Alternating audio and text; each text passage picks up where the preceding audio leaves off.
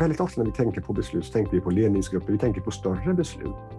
Och de är ju superviktiga, men de kanske inte fattas så ofta, strategiska affärsmässiga beslut. För det som formar väldigt mycket av företaget är de här små, små besluten som fattas hela, hela vägen av enskilda individer. Att man skolar in folk i det, att man tränar människor på det.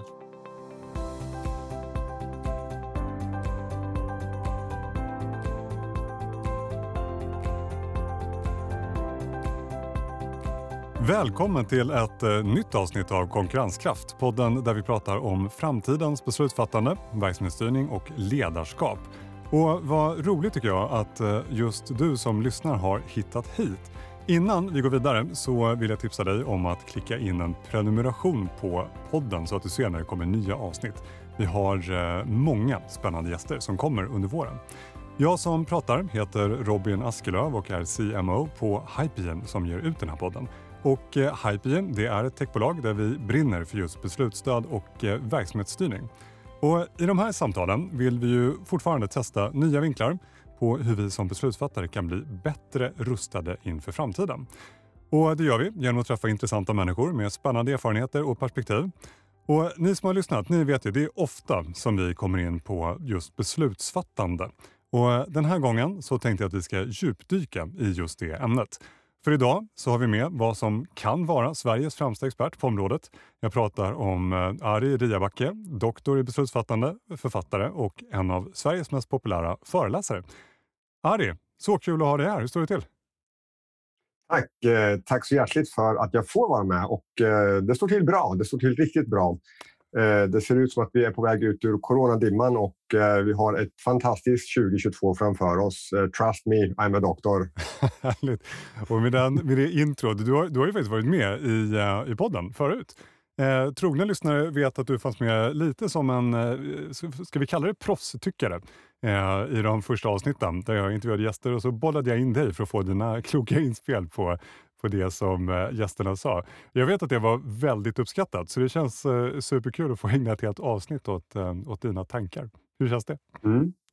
Ja, men det känns kul och eh, proffstyckare kanske var att ta i, men det var, jag var ju din sidekick lite där och eh, jag tyckte själv att det var väldigt kul att få med. Eh, på något sätt ta vid lite grann där diskussionerna landade och mm. komma med inspel så att det blir väl en förlängning av ja. egentligen det vi sysslar med då. Ja, men verkligen. Och, för att dra lite eh, bakgrund kring dig, eh, för de som lyssnar. Du brukar beskrivas som arbetarpojken från Norrköping eh, som gjort resan från uppväxt i miljonprogramsområdet i doktorshatt.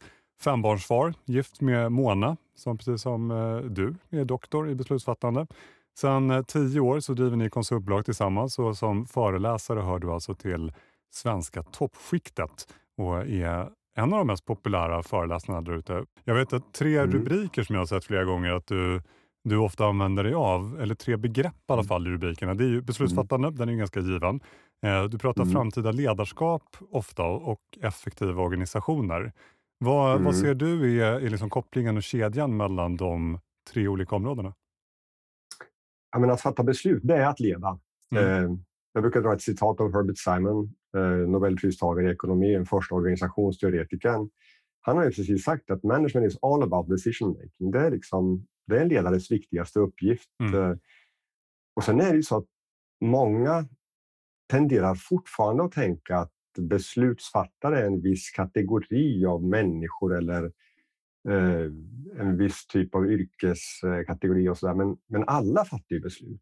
Alltså mm. alla är ju på något sätt eh, eh, kallade mm. Eh, i våra liv, i vår vardag, hur vi väljer att leva, hur vi väljer att jobba och inte minst när det gäller organisationer och företag av alla slag. Mm. Så att det är också ett spännande ämne av det skälet att det är det enda sättet vi kan styra vår framtid på. Mm. Eh, genom att fatta kloka beslut. Mm. Resten ligger i händerna på ödet och det kan vi inte göra någonting åt. Det måste vi förhålla oss ödmjuka till. Mm, så sant, så sant. Ja, mm. okej, okay. men även där känner jag att det finns saker vi kan, vi kan plocka upp eh, senare.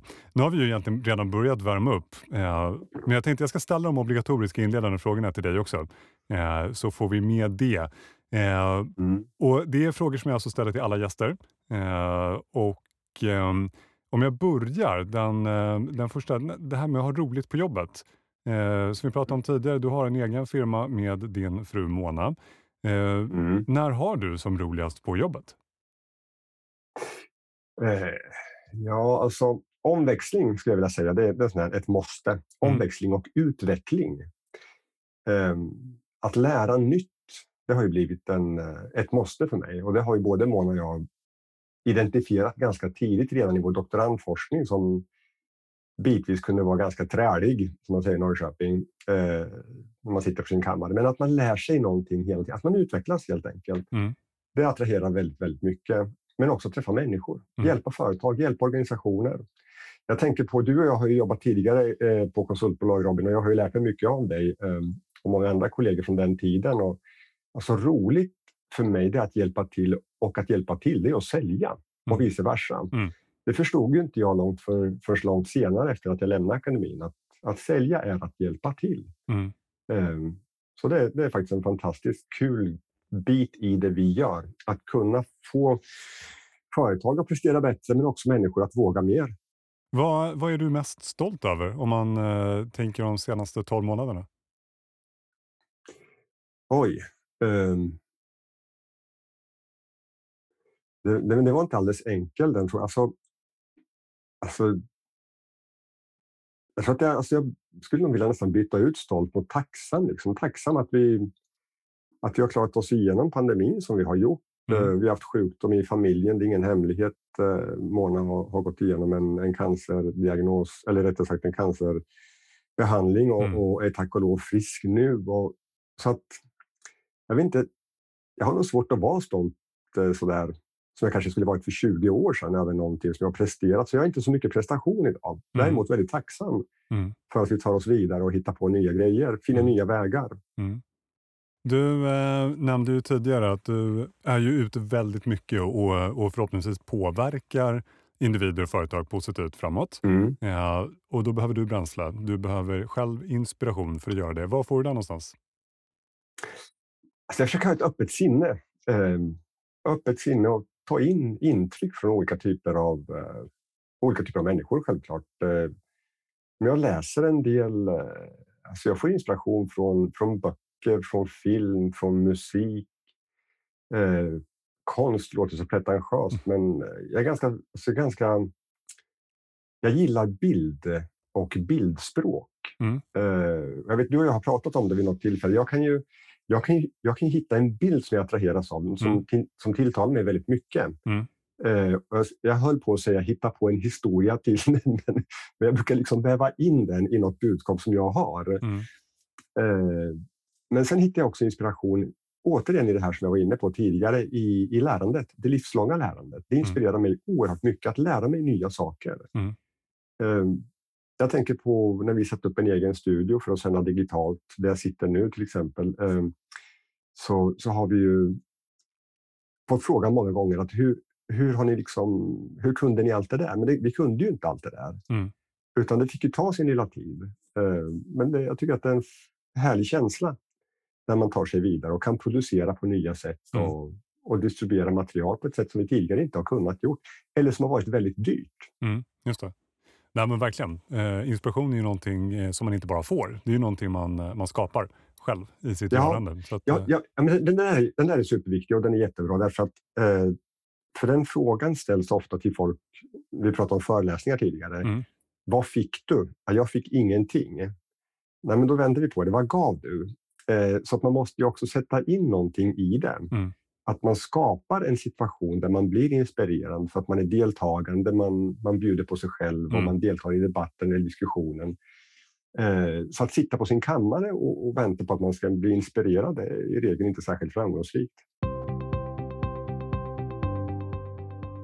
I din och Monas eh, bok Beslutspyramiden då konstaterar ni att vi fattar alla mellan 2 500 och 10 000 beslut per dygn Mer eller mindre medvetet förstås. Men något som är viktigt i det där, det är ju hjärnan. Den kommer man lätt in mm. på.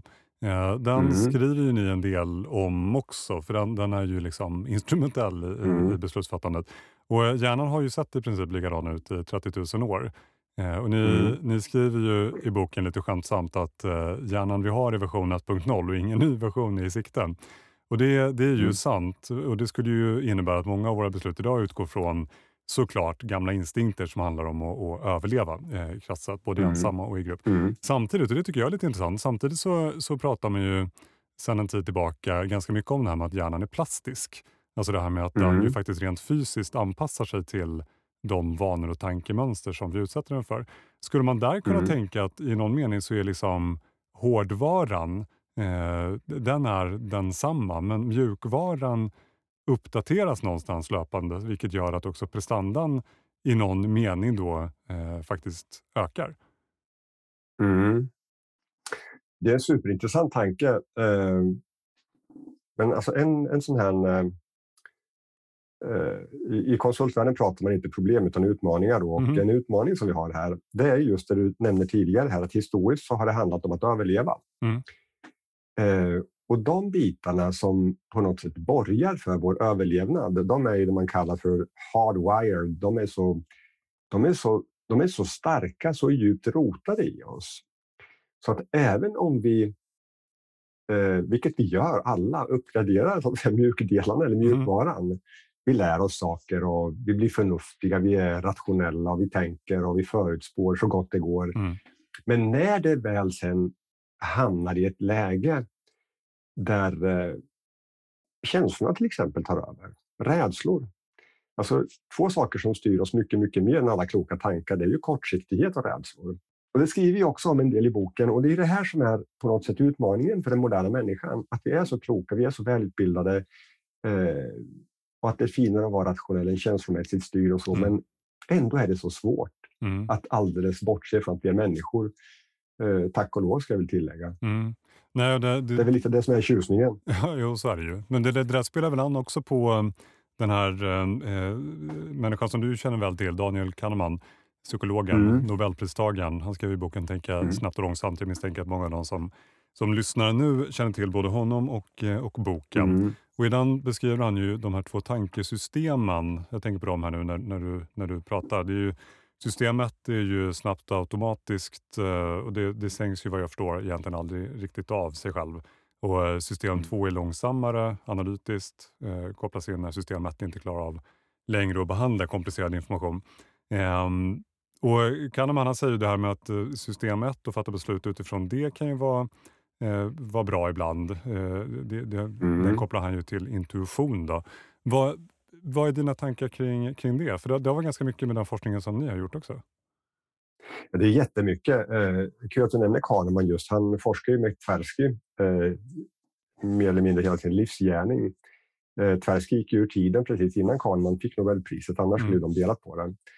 Eh, och veckan efter att jag presenterade min livsavhandling, vilket är halvvägs i doktorsavhandling, då fick ju Kahneman Nobelpriset. Så han och Tversky var ju mina tyngsta och även Monas tyngsta referenser i vårt avhandlingsskrivande. Så det här är liksom våra husgudar. Mm. Um, och de tankar som jag har kring det här, det är ju alltså det här är ett jättebra exempel just med att um, alltså man pratar om system 1 och man pratar om känslan eh, som, som, som styr oss eh, väldigt mycket, eller intuitionen. Mm. Eh, alltså intuitionen och känslan, den är ju stark. Den är ju Alltså vi har ju svårt att sätta ord på det, men vi kan känna saker. Eh, lite av kruxet är att vi kommer inte ihåg när vi kände fel, men vi kommer ihåg när vi kände rätt. Mm. Eh, vad var det jag sa eller vad var det jag kände? Mm. Men så kanske man känner fel ett antal gånger, man tänker inte på det. Och sen är det ju så att känslan eller intuitionen som enligt vissa betraktas som kanske den ska man säga, eh, ädlaste formen av kunskap, för den, den blandar ju så att säga kunskap och erfarenheter och på något sätt en förmåga att tuna in situationer eh, och gör det väldigt fort. Den kan ju också uttala som saker som den inte har en aning om. Mm. För, för käns eller intuitionen säger man att den är domänspecifik.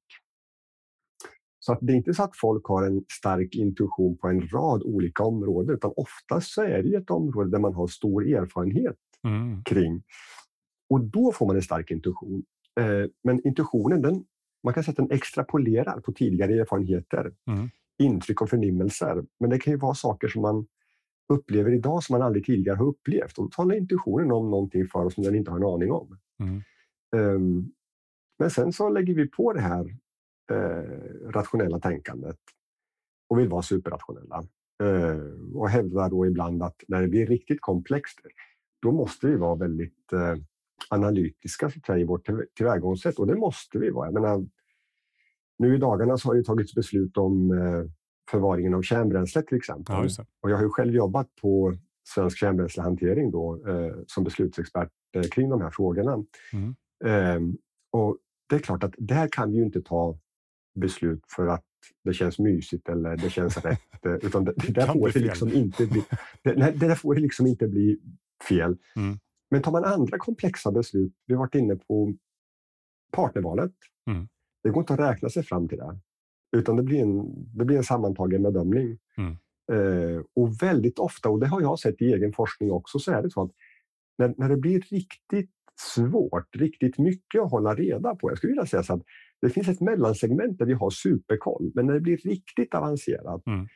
då är det ofta, för då har vi så mycket information eh, och kanske ett par olika alternativ att välja emellan. Så där blir det en känsla som ofta ändå avgör. Mm. Men det pratas väldigt lite om det. Men det är ju en, en annan känsla som ju också finns där, är ju beslutsångesten. Och den mm. tror jag, den, den, har ju sannolikt alla upplevt någon gång. Vad, vad är det för någonting då och varför upplever vissa det mer än andra? Alltså det är en, alltså en jättebra och en jättestor fråga. Eh, men för det första, beslutsångest är ju en rädsla att göra fel.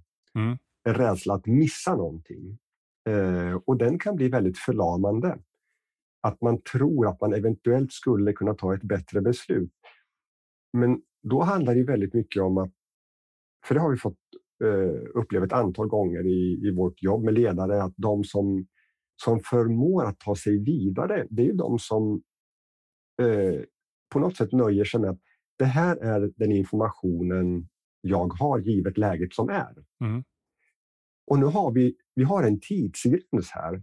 Om vi hade all tid i världen, vi hade ytterligare tusen dagar på oss, då kanske vi skulle fatta ett annat beslut. Mm. Men just här och nu så är det viktigt att vi fattar ett beslut och kommer vidare. Och en sån där, ett medskick till, till alla eh, er som lyssnar, det är liksom att när man fattar beslut, det är ju väldigt viktigt att man dokumenterar och det behöver inte vara jättemycket som man skriver ner, men givet sen, det, här, det här är situationen, det här är informationen vi hade, eh, det här är vi osäkra på, det här är vi säkra på, det här är beslutet vi fattar. Mm.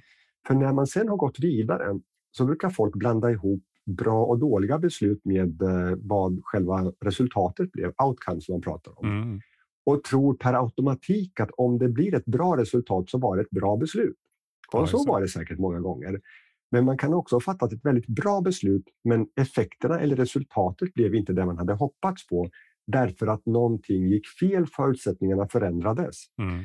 Och då är det ju jättebra att kunna backa bandet. Vad var det som vi kunde gjort annorlunda? Vad kan vi lära oss av det här? Mm. För vi har en tendens att springa vidare och inte lära oss av, av tidigare tagna beslut till exempel. Du är ju lite inne på, på det här med ehm, eh, just hur man fattar beslutet. Och då, då tänker mm. jag på ytterligare en del som du och, och Mona skriver om i, i er bok. Det är ju det här med personlighetstyper, eh, eller snarare beslutsfattartyper. Ehm, mm. Där, där ni, ni, hade ju fyra stycken där, jag läser lite till för jag skrev ner dem. Eh, pragmatiken fokuserar på slutresultatet, vill ha kontroll, noga med att inte gå på känslor. Vi har visionären. Som är kreativ under beslutsprocessen, tänker stort. Eh, vid presentation av beslutsunderlag ska man hålla tempo, energi, vara visuell. Mm. Vi har mm. konsensussökaren, vill att alla ska vara med, är uppriktig och bryr sig om allas känslor eh, värderar mm. relationer. Och så har vi analytikern som ser över alla tänkbara aspekter, eh, vill veta mm. allt innan man fattar beslut och vill kunna verifiera. Mm. Alltså, när det kommer till det här med att fatta bra beslut, hur viktigt skulle du säga att det är att förstå mer om sig själv och vilken beslutsfattartyp man själv är och hur ens egen beslutsprocess ser ut? Jag tror att det är superviktigt, eller det är superviktigt. Eh, sen jag tänker bara backa bandet här. När vi, när vi skriver om de här olika personlighetstyperna. Mm. Jag har med åren blivit rätt allergisk mot personlighetstyper just. Eh, så jag vet inte hur vi fick ihop den här, men den ser inte så tokig ut i alla fall. Ehm, men, men, men det här är ett eh, super, eh, super för, alltså orimligt förenklat sätt, men ändå en, säga, en konceptualisering som man, kan, som man kan diskutera utifrån, helt mm. utan vetenskaplig grund. Men, men det tar oss till frågan och den är jätteviktig. Alltså hur påverkar mitt sätt att fatta beslut, mitt beslutsfattande. Eh, och där kommer vi tillbaks egentligen till din fråga inledningsvis Robin. Hur, hur hänger allting ihop där med ledarskap, beslutsfattande, framtid? Mm. Och pratar vi ledarskap så börjar ju allt ledarskap med oss själva. Om vi inte är tydliga med oss själva så kan vi inte vara tydliga med andra. Det, det är helt omöjligt. Mm. Och när vi jobbar med grupper och vi jobbar till exempel med tillit som ett jättebra exempel, då, då pratar vi ju liksom inte om andra människor, då pratar vi om oss själva. Eh, människor får gå liksom in i sig själv lite och fundera på var kommer jag ifrån? Vem är jag? Vad driver mig? Vad håller mig tillbaka? Vilka är mina drömmar? Vilka är mina rädslor? Och det är där någonstans man måste börja, för ofta så kan man identifiera saker som att jag vågar inte därför att. Mm. Det kan vara någonting hos mig själv. Jag har blivit en försiktig August av ett skäl, ett eller annat skäl. Sen kan det vara saker i min omgivning. Vi kan hitta saker i, på arbetsplatsen, i grupperna och sådana bitar. Men alltid börja med oss själva. Mm. Um, jag tänker också på en sån här som vi nämnde här, konsensussakan vill att alla ska vara med.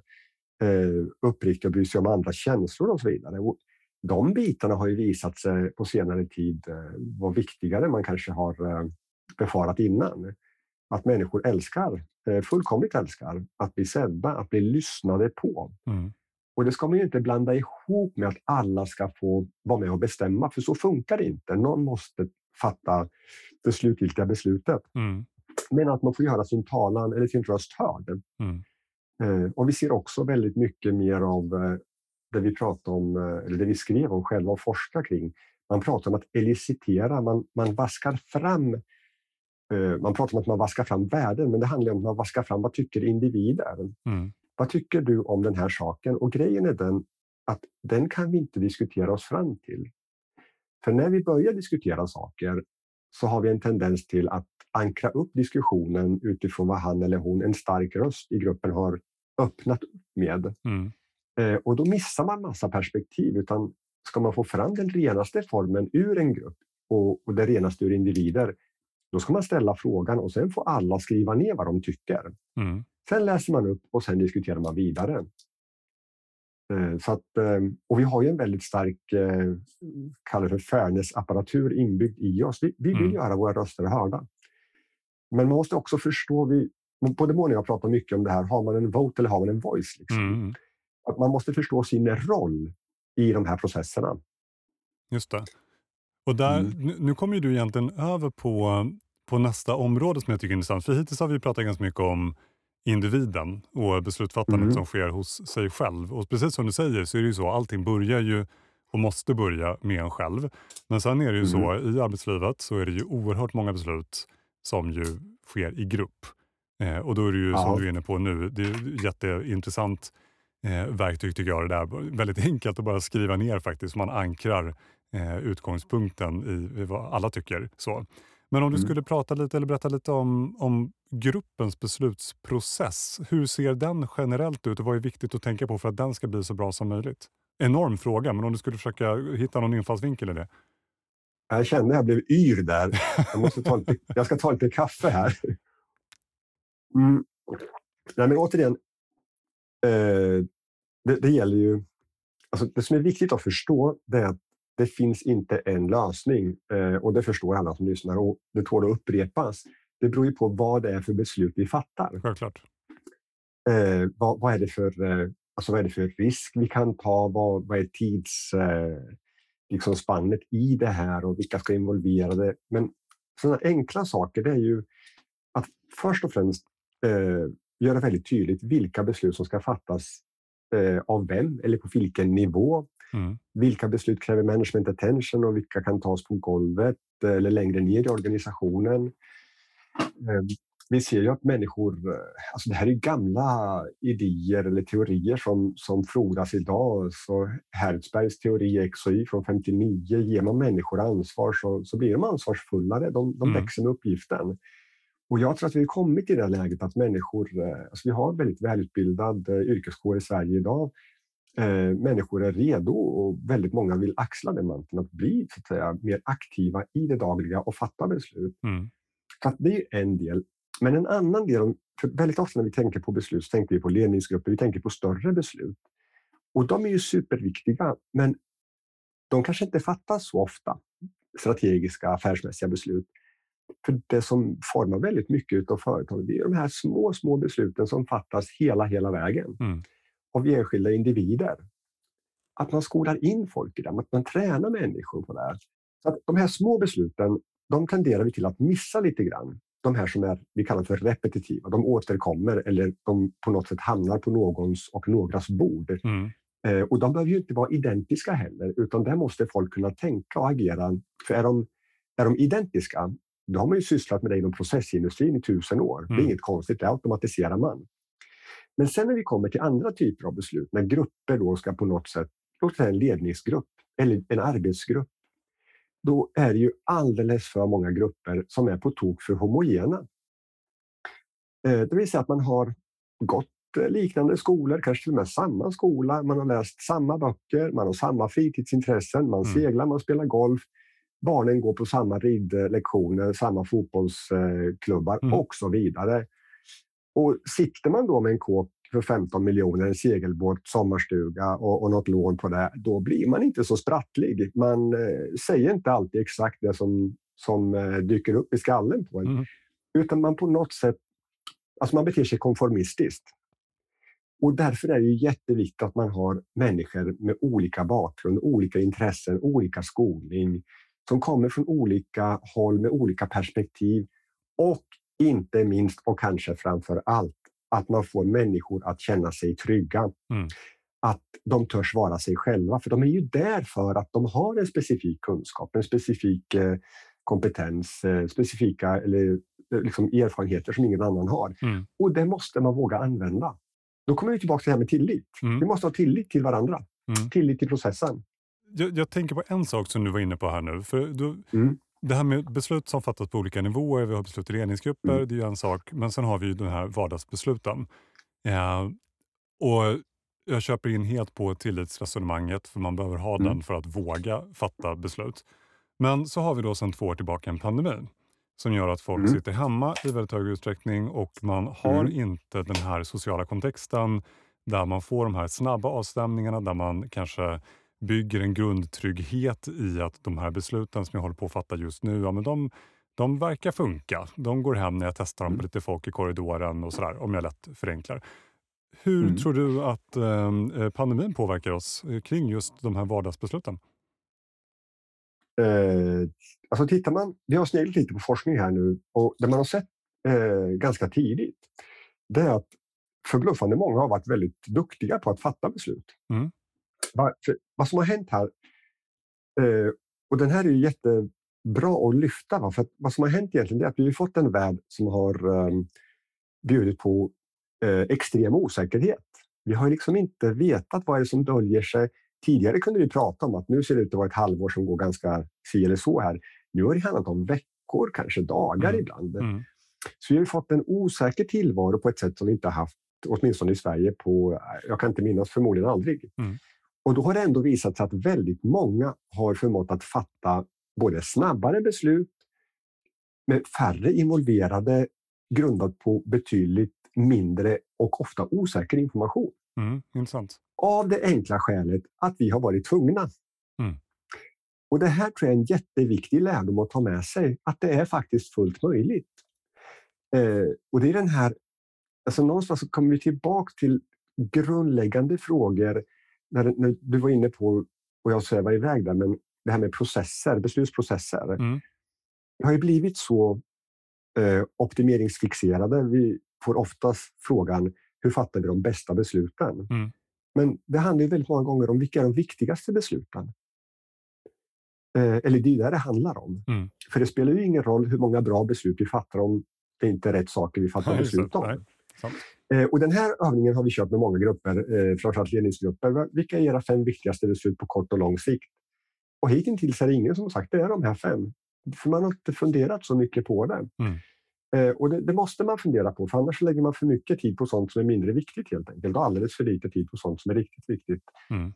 Eh, men det är viktiga saker att prata om, för det vi också har sett, eh, vi har jobbat med ganska många både statliga myndigheter nu, men andra organisationer under pandemin här, det är att det man har varit bra på, det har på något sätt förstärkts, inte minst när det handlar om ledarskap eller beslutsfattande. Mm. Och det man har varit dålig på, det har också förstärkts. Mm. Det har tagit det åt det andra hållet. När folk säger liksom att vi, vi måste kommunicera mer, vi måste bry oss om, folk måste veta att deras röst är viktig. Mm. Har man jobbat med de bitarna innan så har man i regel gjort det ännu bättre givet förutsättningarna. Mm. Och har man varit dålig på det, då har man inte över en natt blivit bättre på det när Zoom, eh, Skype och, och, Teams kom in i bilden. Mm.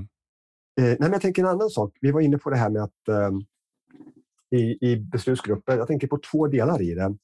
Eh, det ena är om då man inte sitter på samma ställe man jobbar i det vi pratar om hybridorganisationer, vilket jag tror vi kommer göra i större utsträckning än tidigare. Mm. Inte fullt så stor utsträckning som många eh, misstänker eller inbillar sig idag, utan eh, någonstans mitt emellan. Eh, och då är det jätteviktigt det här med att om folk ska komma, eh, komma till tals, att man är väldigt uppmärksam på hur man faktiskt går tillväga. För mm. de som har lätt att trilla bort i en runda bordsdiskussion i verkliga livet, de har ännu lättare att trilla bort när vi sitter digitalt. Just det. Så att, eh, ett enkelt sätt som vi brukar förespråka är att ingen får säga något två gånger förrän alla har sagt något en gång. Mm. Det är det ena. Men det andra är också, när vi pratar om, vi pratade tidigare om individuellt beslutsfattande, men när vi pratar om grupper nu. Eh, och det har man sett genom åren, det är ingen nyhet att grupper de tenderar till att fatta mer riskfyllda beslut än vad individer gör. Mm. Eh, därför att man, man pratar, eller pratade tidigare om att man smetar ut ansvaret. Eh, det, känns, det känns bättre helt enkelt, i mm. synnerhet om det inte har med ens egna pengar att göra. Men, men, men, idag kan vi se någonting positivt i det, att om det är grupper som har en stor tillit till varandra, att man faktiskt vågar fatta beslut som man annars inte skulle gjort av det skälet att vi är tvungna. Mm. För vi kan inte vara riktigt säkra längre. Mm. Det, det är det vi har lärt oss nu. Att vi kommer att behöva fatta beslut på ett sätt som vi tidigare inte har gjort. Mm. Och förmodligen i ett snabbare tempo, vilket mm. vi har blivit varse. Det är jätteintressant, för det innebär ju i sådana fall att man... Alltså man, man pratar ju ofta om det här med next normal, eh, när vi väl kommer ja. tillbaka efter, efter pandemin. Mm. Men insikten ja. om att det gäller sannolikt även beslutsfattandet det, det är här mm. för att stanna, en annan typ av beslutsfattande som kommer behöva gå till på ett lite annat sätt och innebära ett lite annat förhållningssätt till hur vi fattar beslut och vilken typ av beslut vi fattar. Det är rätt spännande faktiskt. Ja. Mm. Men du, eh, sen har vi ju det här med att beslut kan påverkas också. För det är ju så, eh, många arbetar ju aktivt för att påverka beslut, så de går i ens eget, eh, åt ens eget håll så att säga. Eh, och vissa är, är, mer passiva i det och låter de besluten som kommer ske. Och Det där är ju rätt intressant för det handlar ju mycket om vilken information som presenteras, alltså beslutsunderlag, men också mm. hur det presenteras. Apropå de här mm. beslutsfattartyperna som vi pratade om tidigare och hur de gärna får sina beslutsunderlag. Vad skulle du säga är mm. viktigt här? Alltså dels hur man undviker att det uppstår för mycket beslutsmanipulation internt, men i förlängningen också hur man skapar så bra förutsättningar som möjligt för, för att det ska vara effektiva och bra och rätt prioriterade beslut i verksamheten. Mm. Eh, det är många delar i det, men eh, det, man kallar, det man kallar det här för, och vi har sysslat mycket med det forskningsmässigt, man kallar det för framing. Det vill mm. säga att man kan, eh, man kan presentera, eh, som det heter på forskarspråk, ett matematiskt ekvivalent material. Aha. Det är precis samma saker, men man lägger fram det på olika sätt. Ett klassiskt exempel är ju om, om man kör in på en bensinmack och de frågar hur mycket bensin är i tanken. Säger de att det är halvtomt så säger 75 procent att fyll, fyll på. Säger man att det är halvfullt så säger 25 procent att fyll på. Men det är lika mycket bensin i tanken. Mm. Eh, och det här ser vi också i forskningen exempel på att en, sekreterare kan ha större, beslut, eller större inverkan på beslutet än vad ledningsgruppen har beroende på vilket beslutsunderlag man, eh, man förbereder. Ja, eh, så det är jättemånga delar i det här som är viktiga och det blir ju inte mindre viktigt om vi delvis ska kommunicera digitalt. Mm. Eh, men det handlar ju om att alltid tänka efter före. Hur lägger vi upp saker och vad är det vi får fram? Och det här det handlar ju inte bara om beslutsfattande utan det handlar ju alltså det handlar om kommunikation. Eh, kommunikation det är en hörnsten när det handlar om ledarskap, självklart. För nu ska vi ju, när vi ska ta oss an en framtid som vi blir vi har blivit lite ödmjukare inför det faktum att vi inte kanske vet allt vad som väntar runt hörnet. Mm. När vi pratar om att leda en organisation idag så handlar det ju i mångt och mycket om att inspirera. Mm. Att eh, få människor att följa med i en riktning där vi kanske inte är riktigt säkra på vart vi ska. Att kunna måla upp en bild och få folk inte bara att intellektuellt förstå att det här kommer vara gångbart eller bra, utan också känna att här vill jag vara med. Mm. Och då behöver vi ju helt andra alltså retorik eller retoriska knep låter liksom som att man luras, men det är ju retorik det handlar om. Mm. Hur man inspirerar människor. Och då kommer vi ju tillbaks återigen ännu en gång till det här med ledarskap och att det börjar med oss själva. För mm. när vi är oss själva, då blir vi ju genuina. När vi är autentiska, då litar folk på oss. De lyssnar på oss. Mm. När vi inte spelar något spel. Eh, så att jag tror att det handlar väldigt mycket om att eh, dels alltid självklart det här anpassa budskapet och så vidare. Men att vara ädlig så långt det går. Och eh, med de orden Ari, tiden flyger när man sitter och pratar med dig. Vi ska faktiskt börja gå in för, för landning. De tre sista frågorna som även mm. de är sådana jag ställer till Eh, till alla gäster. Det är ju lite sammanfattande kondenserade frågor kopplingar till, eh, med kopplingar till eh, rubriken på podden med framtidens beslutsfattande, verksamhetsstyrning och ledarskap. Mm. Så sett från ditt perspektiv, vad skulle du säga är en framgångsfaktor för framtidens beslutsfattande? Var dig själv. Eh, och börja med dig själv. Vem är jag? Vad driver mig? Vad är det som gör att jag vill vara ledare? Det är ju en del i det. Mm. Men en annan del som kommer hamna på den framtida ledarens eh, bord i mycket större utsträckning än tidigare kanske, det är att fatta snabba, modiga beslut. Mm. Eh, det kommer krävas att vi är beredda att hantera situationer där vi inte riktigt vet. Eh, det kommer vara allt oftare det inträffar. Mm. På tema Next Normal och eh, vad är det för typ av beslutssituationer vi har där framme? Precis. Ja. Eh, om vi pratar verksamhetsstyrning, planering, uppföljning, analys. Mm. Nyckeln till framtidens mm. verksamhetsstyrning, vad skulle du säga där? Ja, men det är, alltså, när jag disputerade 2007 och kom ut och började jobba med, eh, med verksamhetsstyrning, med business intelligence och så vidare, så hette det ju rätt information till rätt person i rätt format i rätt tid. Mm. Och ingenting har ju ändrats. Det är ju det som gäller. ja. det, och det, det, är liksom, det här får mig liksom nästan att färdas tillbaka till det här med att Eh, jag minns en gång så jobbade jag med någon metafor vid någon föreläsning att vi skulle ha ett informationssystembolag. Liksom. Mm.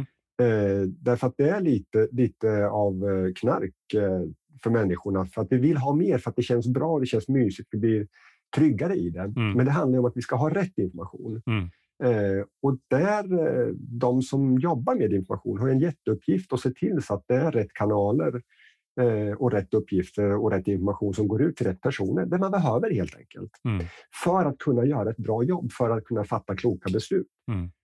Eh, så att återigen, alltså hälften så mycket dubbelt så bra brukar jag säga och det är en bra tumregel. Mm. Det innebär inte att det blir eh, sämre utan tvärtom, det blir, informationen blir krispigare om man nu får uttrycka det på det viset. Mm, absolut. Och eh, slutligen, nyckeln till framtidens eh, ledarskap? Jag var inne på det redan när jag pratade om eh, framtidens beslutsfattare. Där. Alltså, det är ju att allt ledarskap börjar med oss själva. Mm. Eh, tittar man på studier eh, så pekar det väldigt mycket på att eh, det är klart vi ska ha det man kallar för key technical skills och så vidare. Men det handlar om att man är, man är lyhörd, man är coachande, man bryr sig om.